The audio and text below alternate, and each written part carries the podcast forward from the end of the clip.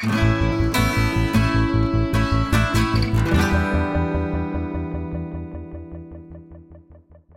привет, это подкаст «Давай голосом», в котором мы слушаем лучшие журналистские расследования и репортажи о России. Мы делаем этот подкаст совместно с премией «Редколлегия». Материалы отобраны экспертами редколлегии, а авторы текстов вошли в список претендентов на присуждение премии. Меня зовут Владимир Шведов, я заместитель главного редактора портала «Такие дела». А меня зовут Семен Шишенин, и я заместитель главного редактора студии подкастов «Либо-либо».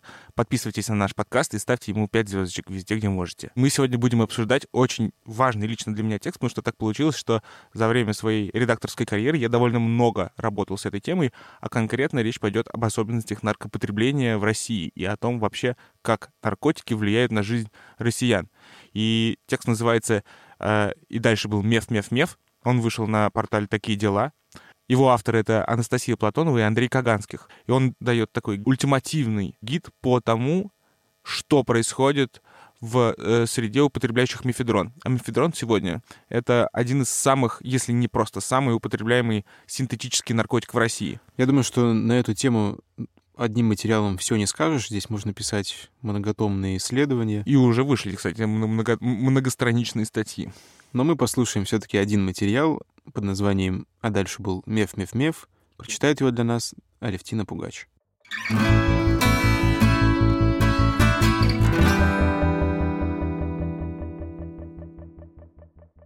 Если идти направо от Курского вокзала вдоль железной дороги в область, то Москва будет меняться каждые 500 метров. У вокзала стоят стаями таксисты, кафе «Бестро» и шаурмичные. Затем, когда стихают объявления электричек и поездов, путь проходит вдоль современного искусства, расписанных граффити поворотов на арт-пространство «Винзавод» и «Артплей». Вслед за ними начинаются ночные клубы и бары. Вечером буднего дня музыка перекрывает шум идущих мимо поездов, толпы молодых людей курят на улице, из окон слышен звон стеклянных бокалов и радостные крики. Если пройти кластер клубов и поплутать по задворкам, то выйдешь на неприметное одноэтажное здание прямо под железнодорожной насыпью. У здания два входа. За левой дверью за столом, заваленными бумагами, сидит уставший клерк в дешевой рубашке. За правой молодые ребята не старше двадцати расставляют стулья в просторном зале. «Ты на собрание? Заходи». Комната облицована белой плиткой с серыми разводами. У задней стены из граффити в виде черного силуэта голого дерева стоят шкафы, Висит светоотражающий жилет и почему-то черный парик. Здесь проходят собрания сообщества взаимопомощи «Анонимные наркоманы». Группа работает по системе 12 шагов, философией, согласно которой наркопотребитель должен признать зависимость и радикально переосмыслить свою жизнь.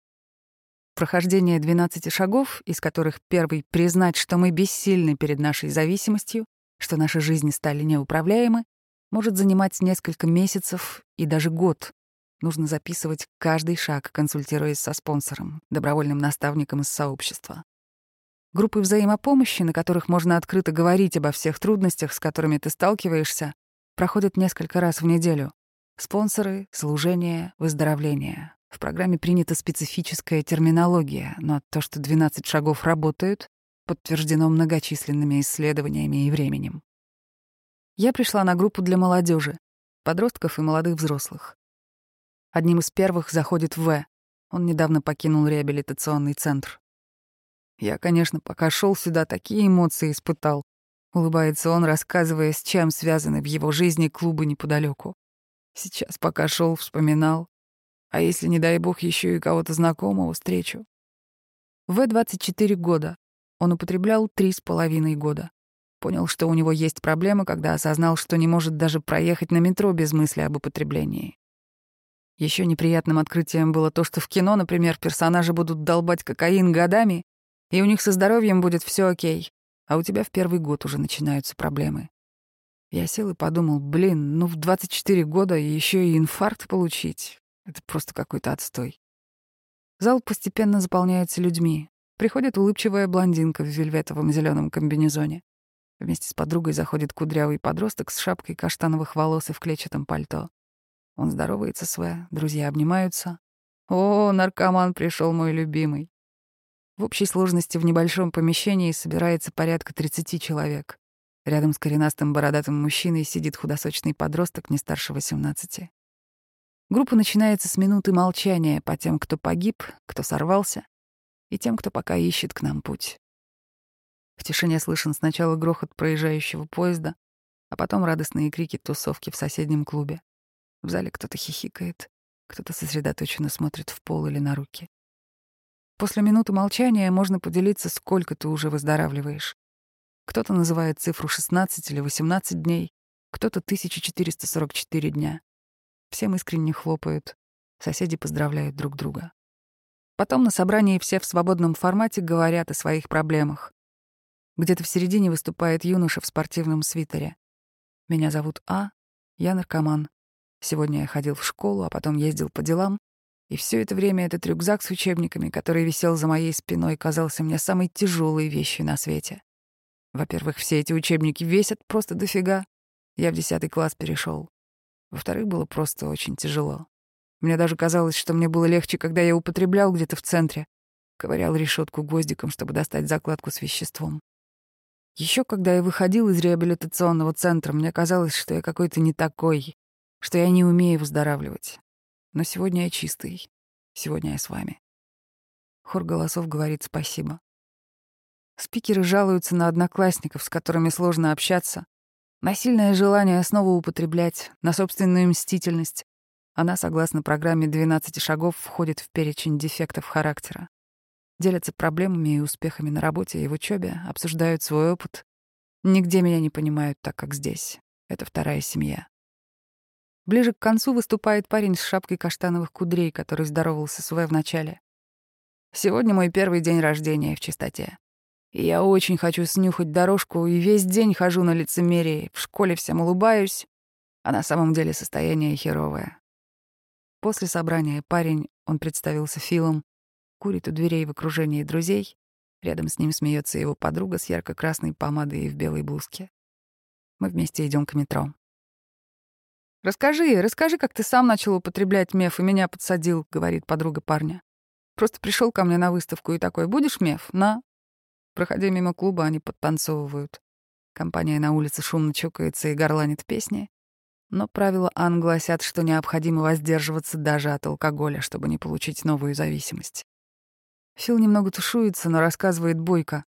Употреблять он начал в 13 лет, 4 года назад, когда у него в распоряжении оказалась свободная квартира, и друзья предложили ему попробовать экстази. Пару лет он то и дело употреблял разные вещества, но в прошлом году плотно подсел на мефедрон. Я, как человек творческий, пытался взглянуть на мир под другим углом, Известно, что многие творческие люди употребляли, и меня это вдохновляло. Но в употреблении я довольно быстро перестал работать, не мог вообще ничем заниматься. Мы идем по площади Курского вокзала. Из торгового центра «Атриум» выходят последние покупатели. Громкоговоритель объявляет поезда на Нижний Новгород и Анапу. Кругом толкаются люди с чемоданами и таксисты. Фил показывает на красный короб с правилами парковки, стоящую у входа в вокзал. Когда я вышел из Ребы, я знал, что весь город в закладках.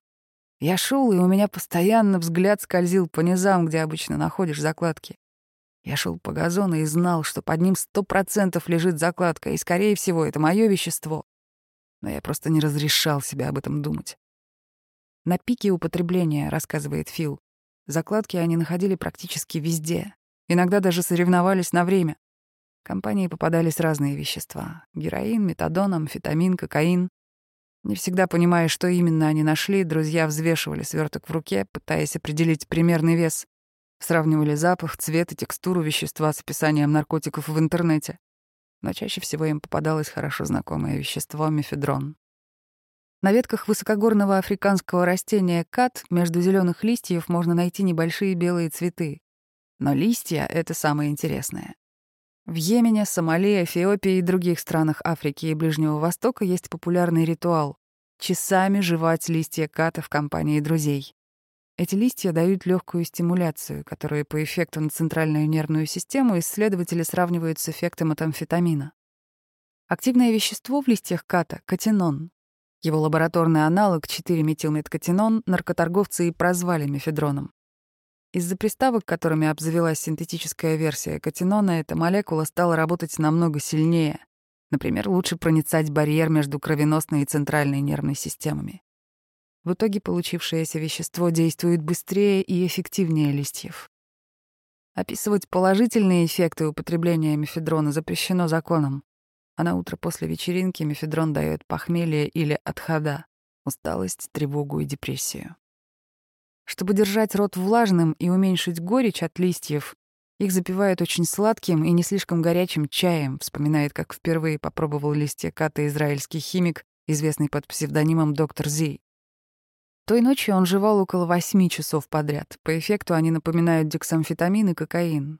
Но жевать — не то же самое, что нюхать. Доктора Зи называют крестным отцом мефедрона. Считается, что именно благодаря ему мефедрон стал популярным на наркорынке. Он рассказывает, что в начале нулевых в Израиле работал на компанию, которая занималась разработкой пестицидов. Мефедрон изменяет поведение паразитов. Они заводятся и бегают быстрее обычного, а значит, становятся более заметными для хищников. Любое отклонение от нормы для паразитов означает, что их схватят. Так работает их коэволюция, рассказывает доктор Зи. Во время разговора он раскрывает свое имя. По нему можно найти несколько патентов и профиль LinkedIn, который подтверждает его историю. Мефедрон уже был известен науке, как забытая еще в 20 веке химическая формула, которую просто никто не додумался употребить в рекреационных целях. Доктор Зини изобрел мефедрон, однако он был первым, кто понял, это можно продавать.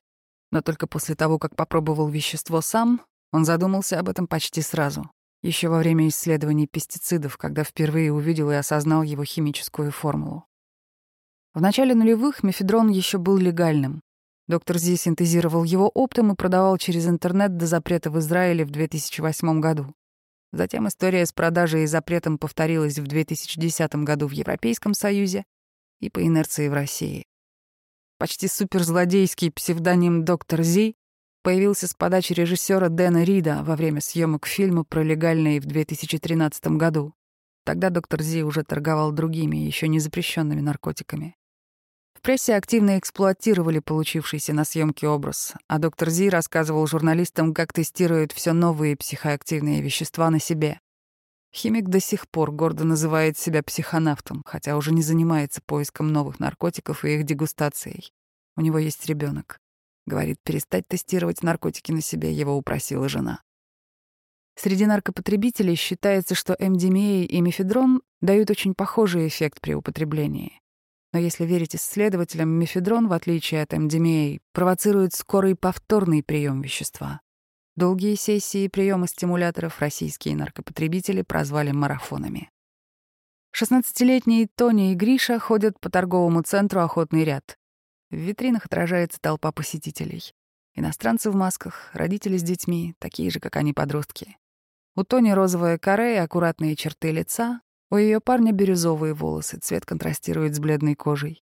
В магазинах они проводят пару часов, перебирают футболки с принтами, покупают антисептик для рук с блестками, рассматривают кроссовки. Они громко говорят и смеются, посетители то и дело оборачиваются им вслед. На эскалаторе Тоня вдруг достает из рюкзака и протягивает мне маленькую красную коробочку. Он тут лежал, меф, даже запах остался. И действительно можно почувствовать резкий синтетический запах, немного напоминающий запах стирального порошка.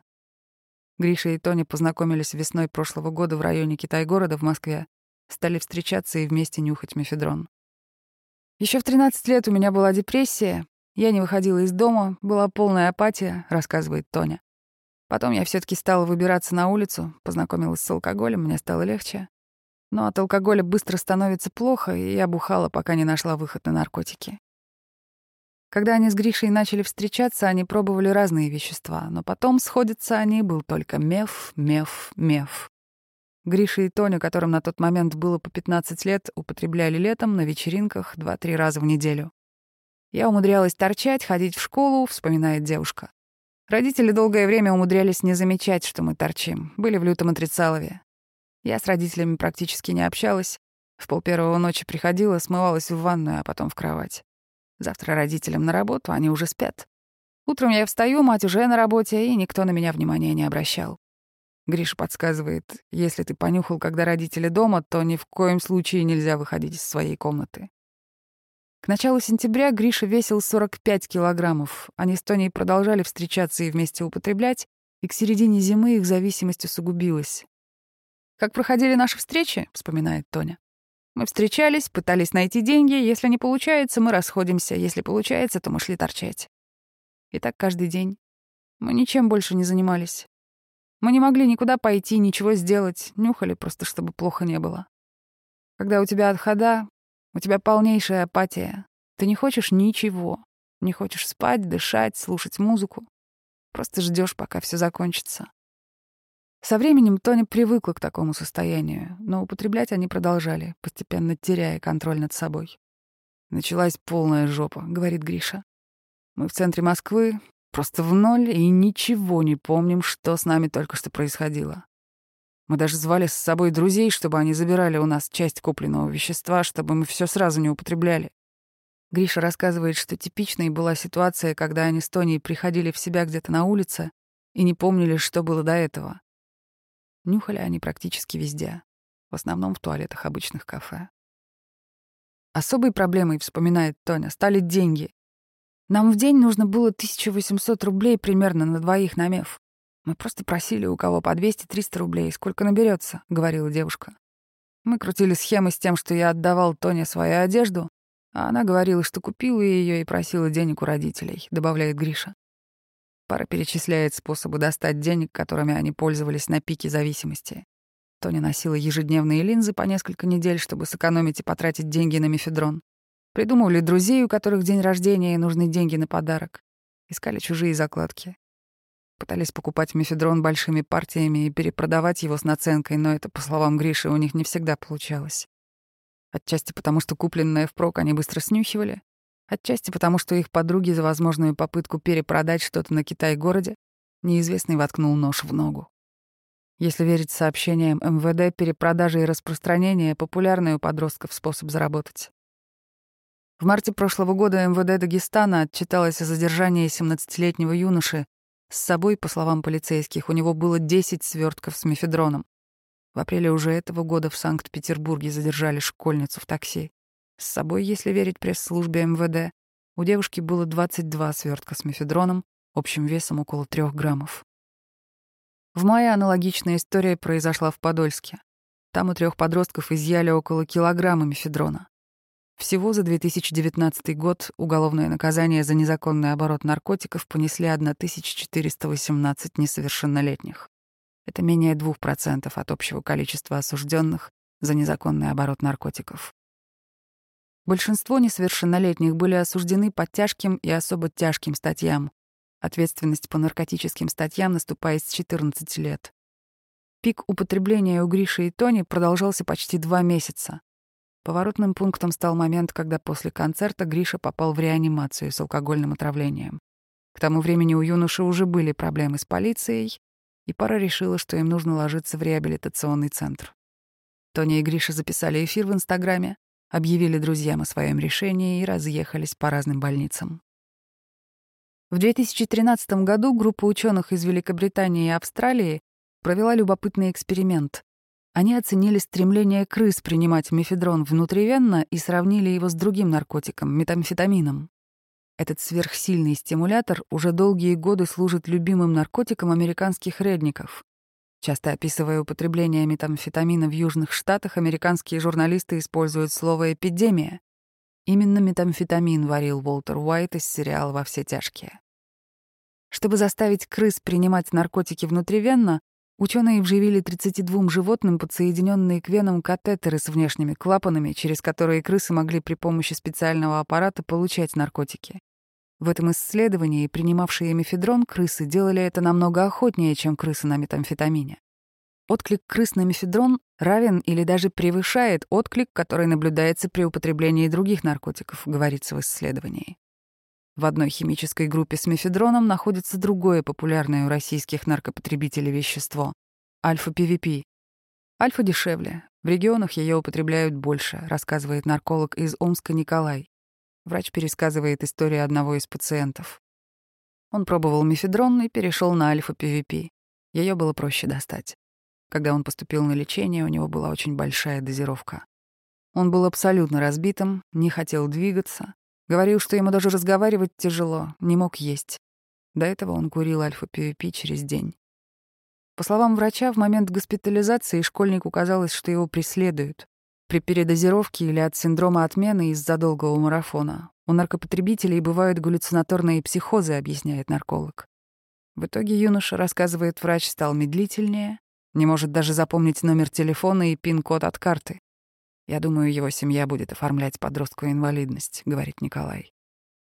Анонимный автор телеграм-канала Драгстат анализирует российские онлайн-наркорынки при помощи алгоритма, который скачивает данные с сайтов.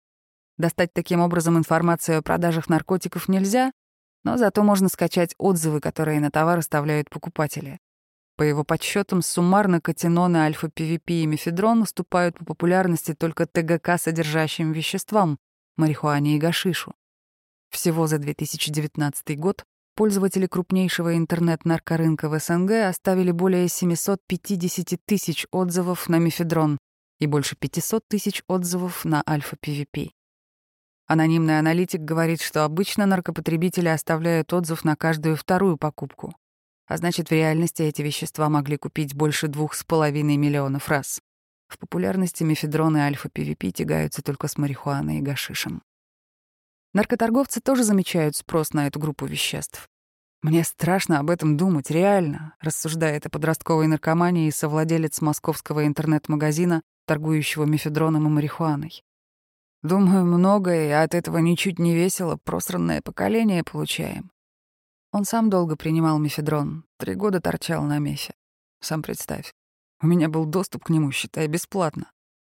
Наркоторговец говорит, что сейчас бросил это вещество из-за проблем со здоровьем, а подсел на него в самом начале моды. Считается, что по-настоящему популярным мефедрон стал около четырех лет назад. В качестве возможной причины журналисты называют «передел наркорынка». Мефедрон можно дешево производить внутри России. Это сыграло на руку наркоторговцам на фоне закрытия путей ввоза в страну импортных психоактивных веществ. Эти данные совпадают с личным опытом врача-нарколога Вероники Готлиб, руководителя Центра детско-юношеской аддиктологии.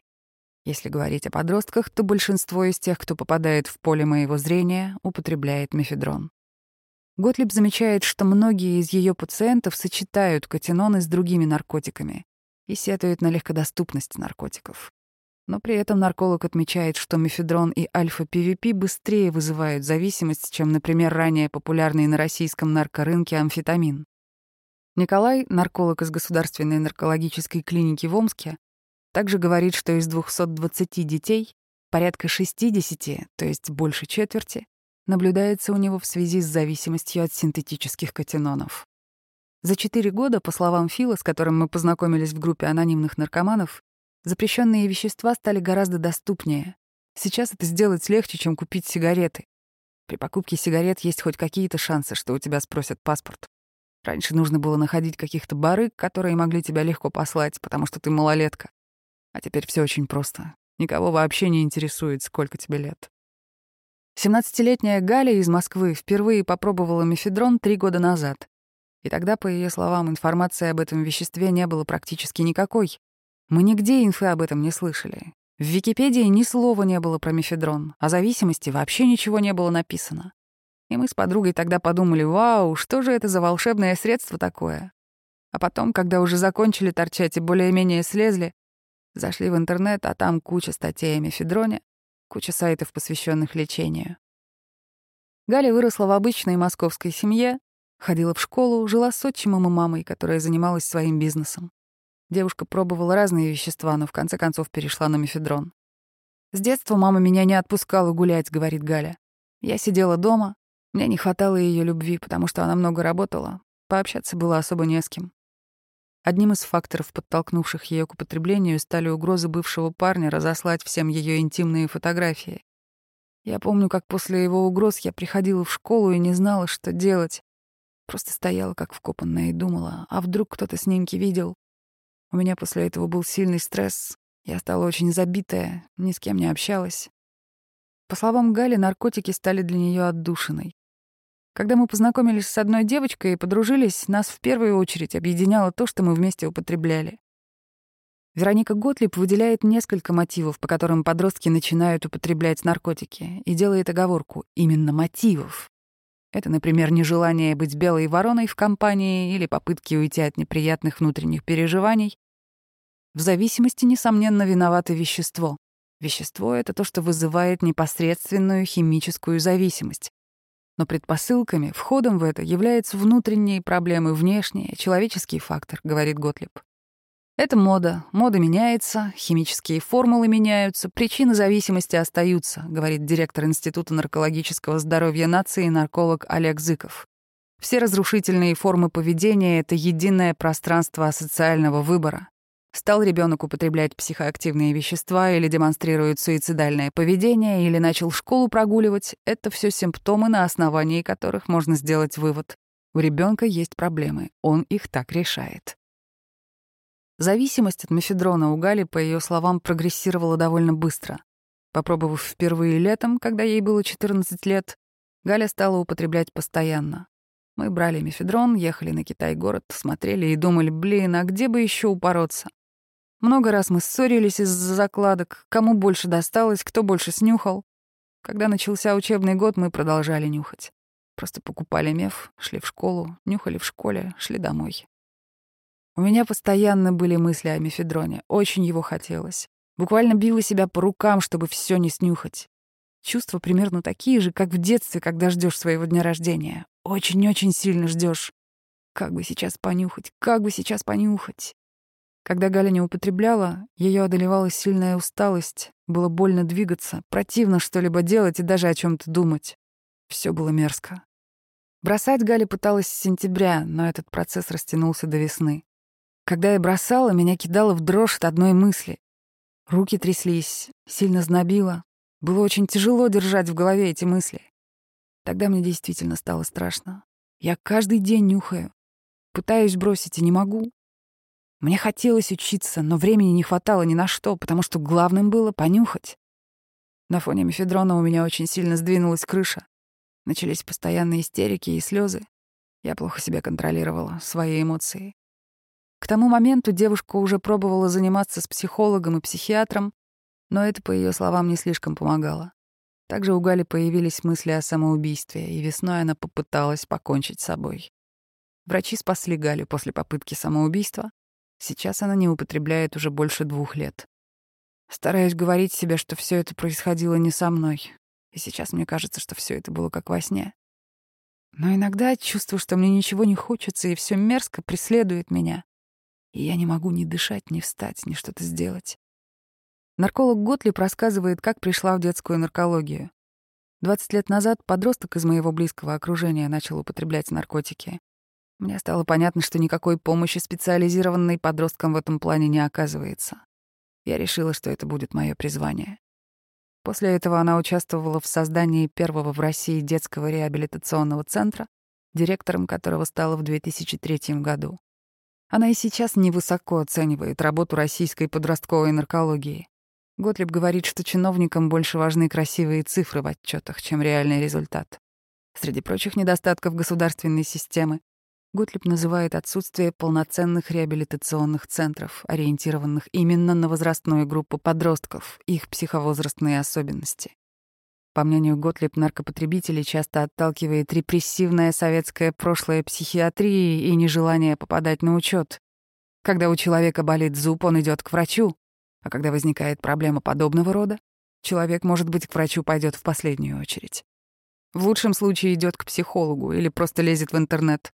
И хорошо, если он в итоге попадет в хороший центр. Но бывают ситуации обратные.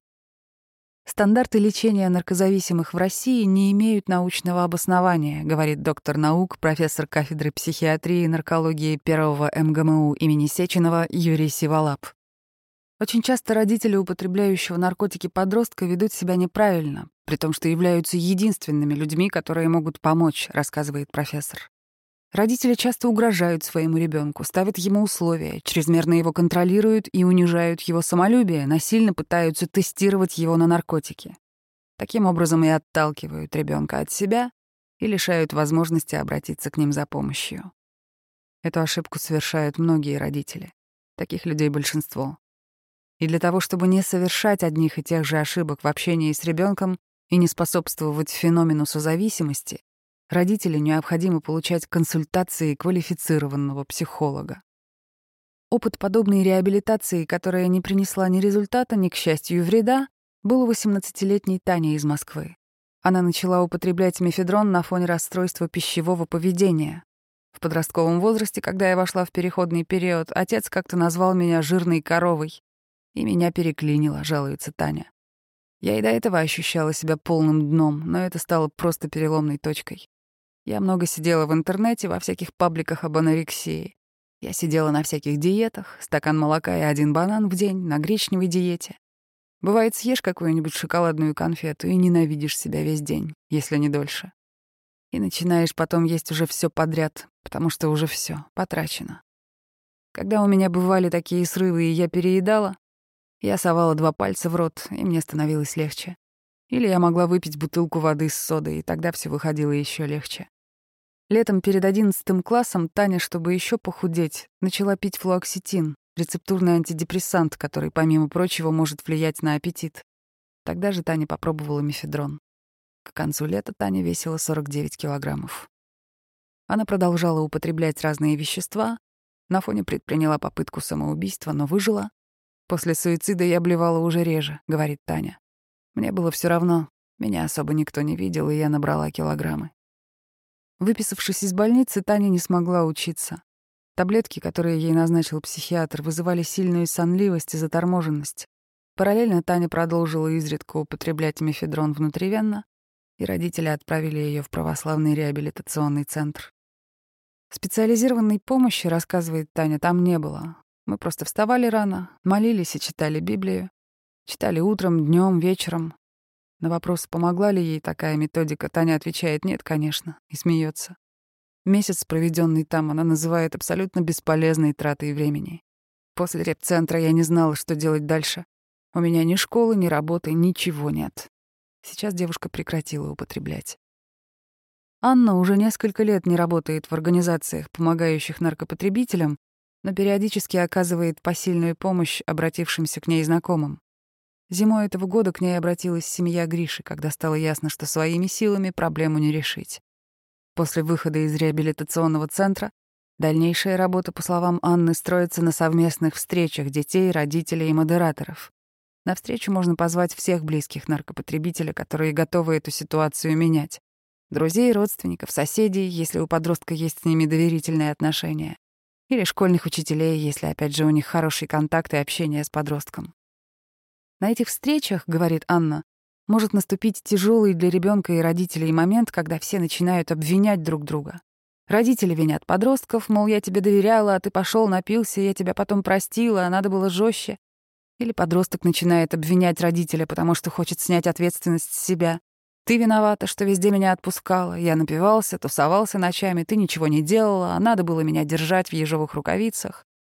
На самом деле не бывает, когда один виноват в той или иной ситуации, а другой вообще нет, считает Анна. На таких встречах мы стараемся донести до родителей, что зависимость — это заболевание. Но это не значит, что ребенок какой-то плохой, порочный, неправильный или что родители плохие. Я стараюсь убедить их не винить себя и не копаться в прошлом прямо сейчас, а думать, что делать дальше, как сохранить социальные связи и доверительные отношения с ребенком, не начать подозревать подростка по любому поводу, не всматриваться ему в зрачки, не проверять карманы, а дать ему понять, что ты его воспринимаешь как адекватного человека, который может сам принимать решения. Если человек будет чувствовать, что его постоянно в чем то подозревают, он ничем делиться точно не станет. Еще родители часто видят ситуацию как какую-то очень непродолжительную и ограниченную по времени проблему, отмечает Анна. Они думают, сейчас мы предпримем какие-то шаги, пролечим это, ну как грипп, и все будет по-старому. Но зависимость — это штука хроническая, и как было до, уже никогда, скорее всего, не будет. Когда Анна вошла в кейс Тони и Гриши, у юноши, по словам соцработницы, уже начинались проблемы с полицией, а у его матери — с опекой. А Тоня боялась просто признаться родителям и просила отправить ее на реабилитацию, сообщив матери постфактум. Тоня и Гриша — соупотребители. В таких случаях часто бывает, что уже после выхода из реабилитации и лечения ребята тянут друг друга на дно, и рекомендуется в таких ситуациях разлучать ребят. Но Гриша и Тоня оба были мотивированы лечиться. К тому же у них были очень тесные взаимоотношения. Поэтому родители просили после лечения их не разлучать, и я согласна с этим решением. В их случае это могло бы привести только к худшим последствиям. Пролежав несколько недель в разных центрах, Тоня и Гриша вышли, но вскоре стали употреблять заново. За два дня до нашей встречи летом они сорвались на мефедроне. На вопрос о перспективах Гриша отвечает, сейчас мы пытаемся контролировать употребление. Но ему тут же возражает Тоня. Это очень тупо, потому что как только ты думаешь, что пытаешься контролировать употребление, это значит, что оно уже контролирует тебя. Вечером мы ходим по охотному ряду, а потом выходим покурить. Стоим напротив Госдумы, ребята вспоминают смешные истории про закладки и друзей. Таня и Галина сейчас готовятся к поступлению. Галя хочет стать модельером, а Таня поступает в медицинский колледж. Фил постепенно возвращается к обычной жизни. Вместе с другом он гуляет по вечерним чистым прудам и проходит яму, каменный амфитеатр с небольшой сценой. Рядом по периметру стоят заграждения, а у автозака курит сонный полицейский. Фил с приятелем решают, где бы убить время до следующей группы анонимных наркоманов. Она только через два часа.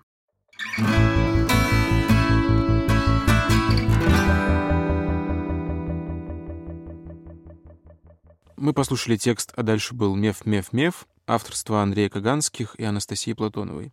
Я не редактировал этот материал, но в то же время я знаю, что редактор этого текста очень сильно беспокоился, как, с одной стороны, раскрыть все тонкостей употребления мефедрона, почему подростки это делают, что в этом их привлекает, с другой стороны, не попасть под какое-то пристальное наблюдение проверяющих органов. Мы знаем, что в России очень строгое законодательство насчет того, как вообще описывать эффект употребления наркотиков.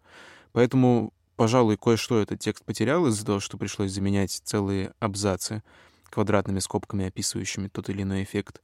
Но главное, а может быть, центральную мысль именно в том, что подростки переживают не конкретно в момент употребления наркотиков, а, так сказать, в контексте социальном, этот текст все-таки освещает. Тем не менее, это огромная тема, и мне лично довелось выпустить немало материалов про особенности наркопотребления в России и конкретно про мифедрон, как э, такой особый российский феномен, потому что нигде в мире его столько не употребляют, как в России. У меня поэтому есть довольно много вопросов к авторам материала, э, в особенности э, не только относительно того, что оказалось трагическим образом вырезано квадратными скобками, но и каких-то тем, которые не были вроде затронуты вовсе, хотя понятно, что тема на самом деле настолько замолчена в целом, э, на федеральном уровне, что она таким образом для журналиста становится бесконечной. Ее копать можно просто из конца в конец.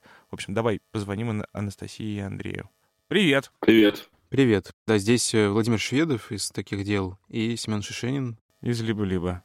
Добрый вечер. Вот первый же мой вопрос. Большинство текстов про мефедрон, которые в последнее время выходят, и в частности и подкаст, который там недавно тоже вышел, они про его связку с химсексом. У вас этого аспекта вроде бы вообще нет. Почему так? Ну, потому что я не догадалась задать этот вопрос своим героям, и они несовершеннолетние, что делает эту тему, я не знаю, особенно, мне кажется, сложной.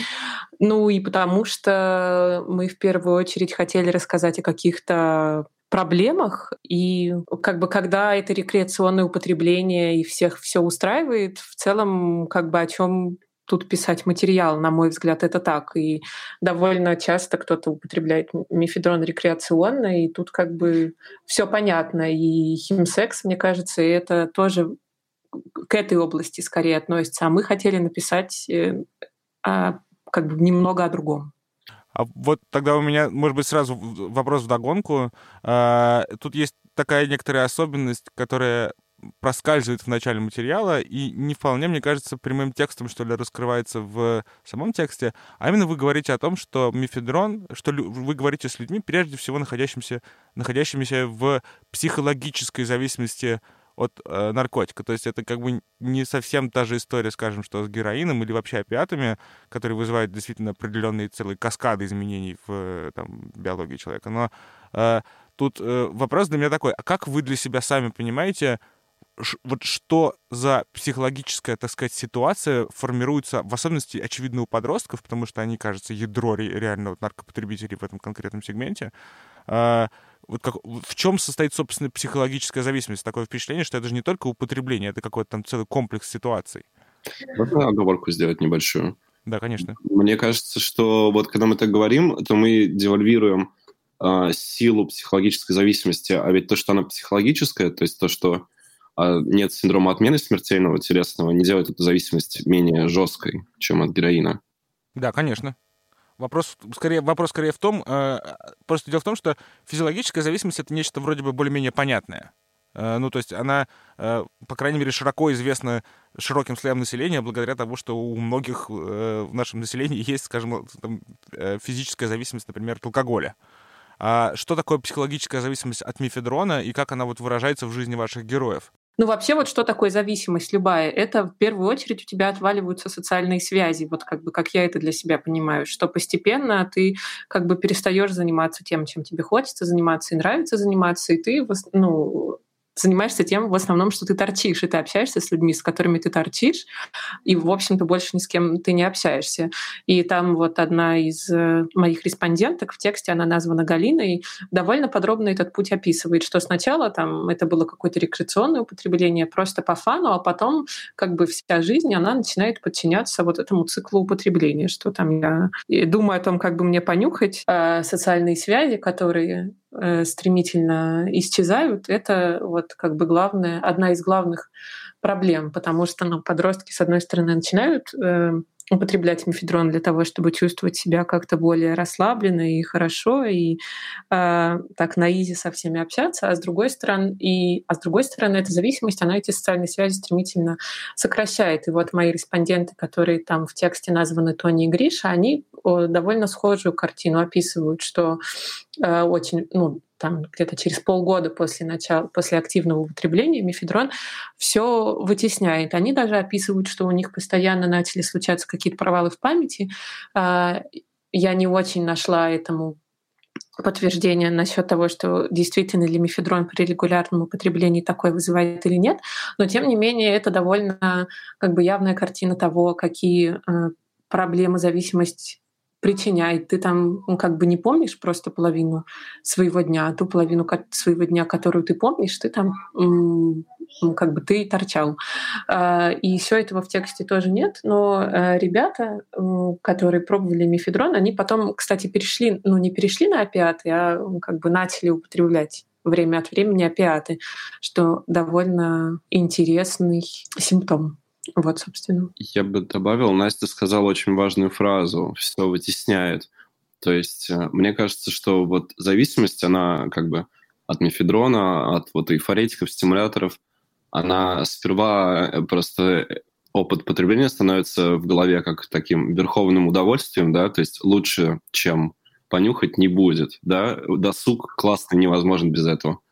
А потом, ну вот именно психологическая зависимость, да, как она устроена – а потом просто жизнь становится вот реально, как тоже Настя сказала, как бы она существует как бы между употреблениями, а сам вот цимис жизни, он именно в употреблении.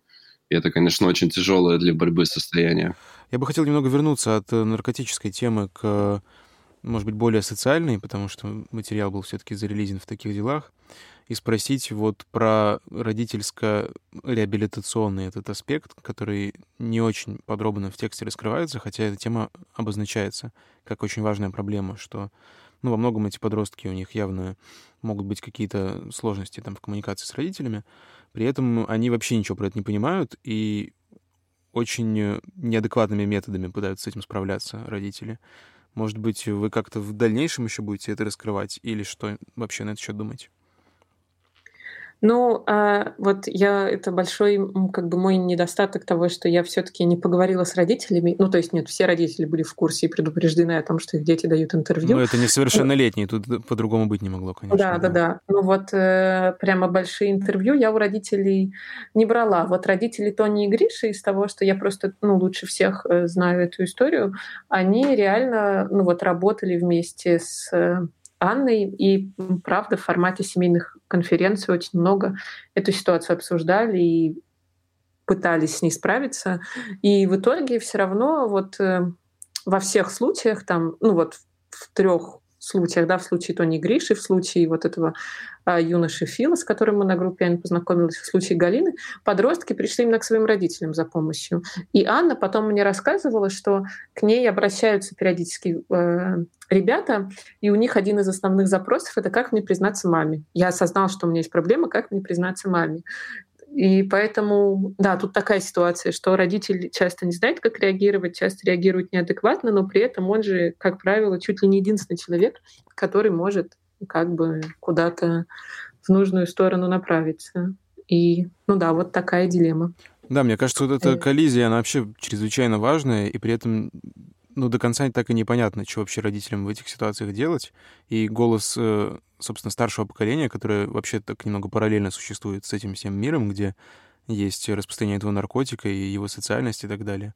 Очень интересно было бы более детально про это как-то почитать. Да, но есть же отдельный аспект того, что, и это, кажется, кстати, в тексте упомянуто, и это очень здорово, что это упомянуто в тексте, что э, дети попадают в ребухи, а, в которых, во-первых, с ними совершенно ничего не знают, что, что с ними делать, потому что никаких клинических исследований э, долгосрочного употребления мефедрона не существует.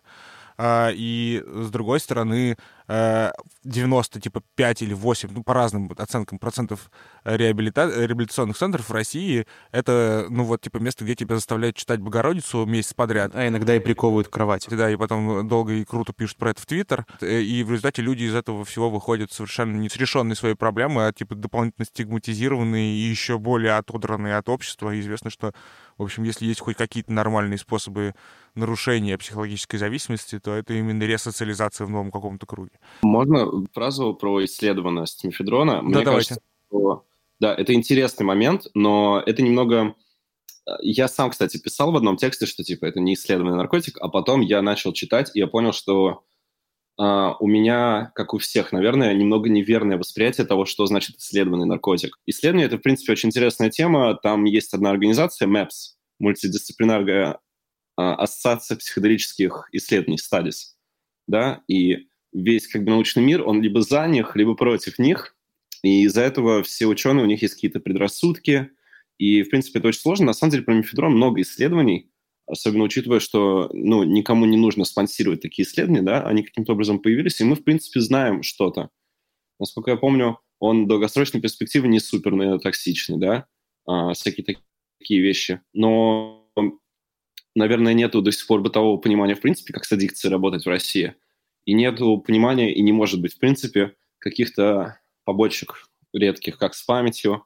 А, на Гидре какой-то вот интересный есть э, куча тредов, э, тем на форуме, где люди молодые рассказывают о том, как у них массово появляется очень странная побочка. Они испытывают какое-то вот такое ощущение, что у них электрический ток проходит по телу, когда они засыпают. Я очень хочу связаться с кем-то из э, европейских институций, показать им вот это, там, типа, десятки тем с этим, да? Потому что это какая-то... Это ну, ЦНС либо, явно, да, да, да. Либо это массовый психоз, либо это неизвестная побочка, которая может быть очень интересна, блин, исследователям, да? Но это могло быть с любым наркотиком, то есть опять с любым психоактивным веществом. Опять же, сейчас исследователи по всему миру активно читают Reddit, где куча трип-репортов есть, потому что там описываются какие-то интересные штуки, связанные с аддикцией, которые они никак не могут получить. У них никогда не будет такой базы респондентов, допустим. Это на самом деле супер, это супер интересный аспект текста. Разумеется, там практически этого нет. Но то, какую вообще функцию в наркопросвещении и нарко, э, что ли, осведомленности этих самых же подростков, которые, как правило, знают про наркотики гораздо больше, и, и ПАВ э, гораздо больше тех родителей, это вот то, какую роль играет в этом гидра. Э, и какой она на самом деле играет супер двусмысленную роль. Вот это вот очень здорово у вас подсвечено, то, что там э, один из э, торговцев говорит о том, что, типа, мне стрёмно, что подростки в таком количестве потребляют меф. И это э, вот то, чего, мне кажется, совершенно нет в этом знаменитом исследовании ленты Гидры, которое я, честно говоря, считаю отвратительным э, и очень поверхностным, э, а, а именно, что Гидра же себя продает как такой источник наркопросвещения в России. Они там устраивают опросы, тестовые закупки. Это чуть ли, ей-богу, не, не как вот... Помните, как наши покупали гнилую колбасу в этих самых... Э, в э, пятерочке? Вот то же самое. Гидра то же самое делается с наркотиками. И при этом, разумеется, нет никакой нормальной системы ответственности, э, никакого реального осознанного наркопотребления в России не существует, просто потому что всем этим заправляют люди, которые извлекают из этого миллиарды долларов ежегодно. Это довольно феноменальная ситуация. Мне кажется, такого больше нигде в мире нет.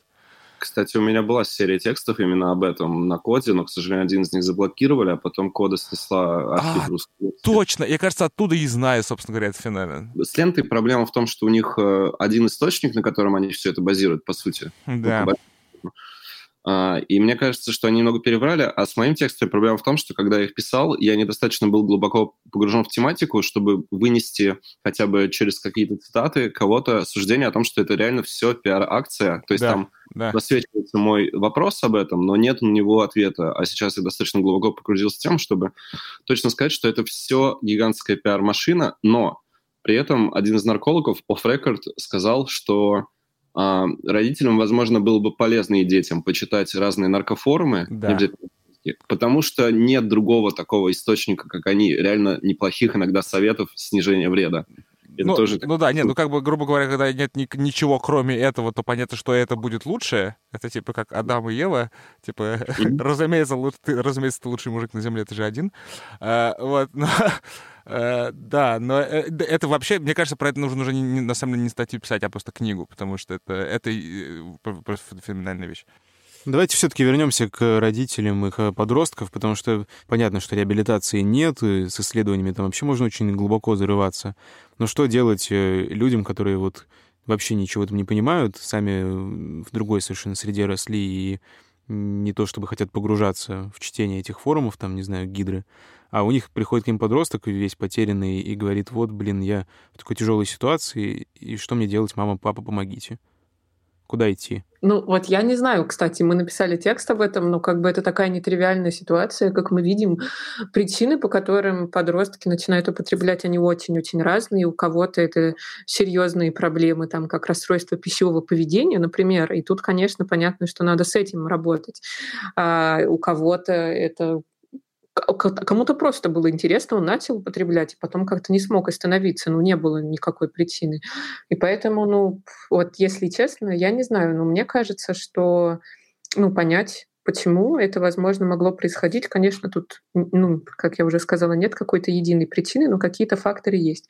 Очень важно еще не, не навредить. Вот как мою героиню ее а, Татьяну, вот, которая как раз было расстройство пищевого поведения, отправили в какой-то реабилитационный центр православный, и она, э, выйдя из него, не понимала, что ей делать абсолютно, потому что очень важно как бы не отправлять своего ребенка в какие-то такие места э, и не думать, что зависимость можно пролечить как грипп. Это вот я тоже словами эксперта из своего текста говорю, ну, я не знаю, мне кажется, что первый шаг к этому — это какой-то хороший, честный разговор, потом какая-то хорошая профессиональная помощь. Где ее искать? Вот это большой вопрос, потому что, как мы уже сказали, наркология российская отстает, и... Видимо, ее, по, су- по сути, негде вообще брать, эту помощь. Получается, что... Ну, у нас в тексте есть ряд хороших э, наркологов, которые говорят довольно релевантные вещи. Вот как минимум э, за этих специалистов, которых Андрей опрашивал, наверное, можно ручаться. И у нас э, в тексте вот описывается работа длительная в формате семейных конференций, когда подростки и родители обсуждают свои проблемы вместе с медиатором. И, конечно, это напрямую зависимость, наверное, не лечит. Ну, ты как бы высказываешь маме свои детские обиды, а мама высказывает свои обиды тебе. Но как минимум как-то наладить обстановку в семье, поговорить о том, о чем вы никогда не говорили, и как-то, я не знаю, прийти к какому-то примирению, то в целом это положительно наверное, скажется. Ну и вот э, еще я сходила на группу «12 шагов», потом меня из-за того, что это есть в тексте, обвинили в наркофобии, и вообще у к программам «12 шагов» у наркопотребителей такое неоднозначное отношение. Кто-то называет ее сектой, кто-то туда ходит и ему помогает. Но вообще группа взаимоподдержки — это очень важно. Вот в Москве сейчас действует группа взаимоподдержки, которую Катрин нашего организовала. Она называется «Подростки и котики». Я тоже там на нее сходила. Еще один из э, моих респондентов мне говорил, что ему помогло общение с уже наркопотребителями со стажем, которые с серьезными последствиями столкнулись там уже употребляя опиаты, и что вот он как-то осознал, это. А э, до этого он не понимал. И когда он лежал в детской реабилитации, с ним общались как с ребенком и в целом обращались к нему как с ребенком. Это, конечно, не работало. А, еще из работающих мне мои герои перечисляли, что... А, ну да, вот равные, равные консультанты, когда их консультировали э, ну, специалисты, у которых тоже там была зависимость или есть, в общем, это помогает. В общем, сообщество, работа с родителями и все-таки поиск какой-то хорошей на хороших э, специалистов именно медицинских, там психотерапевтов, наркологов.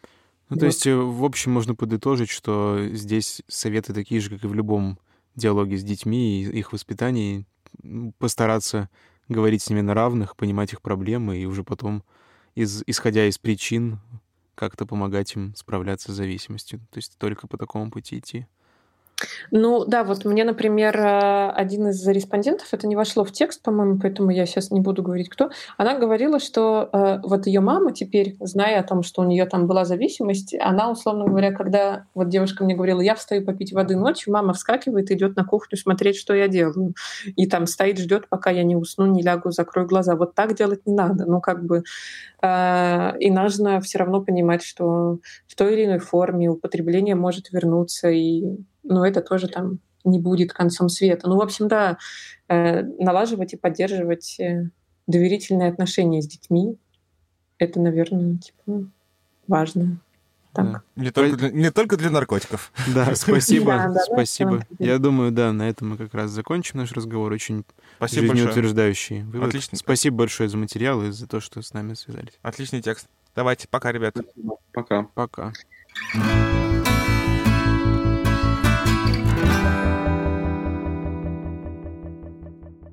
Я рад, что мы смогли поговорить с Анастасией и Андреем о том, что не вошло в материал, потому что, очевидно, тема употребления мефедрона подростками огромная, всеобъемлющая и включает в себя множество подтем.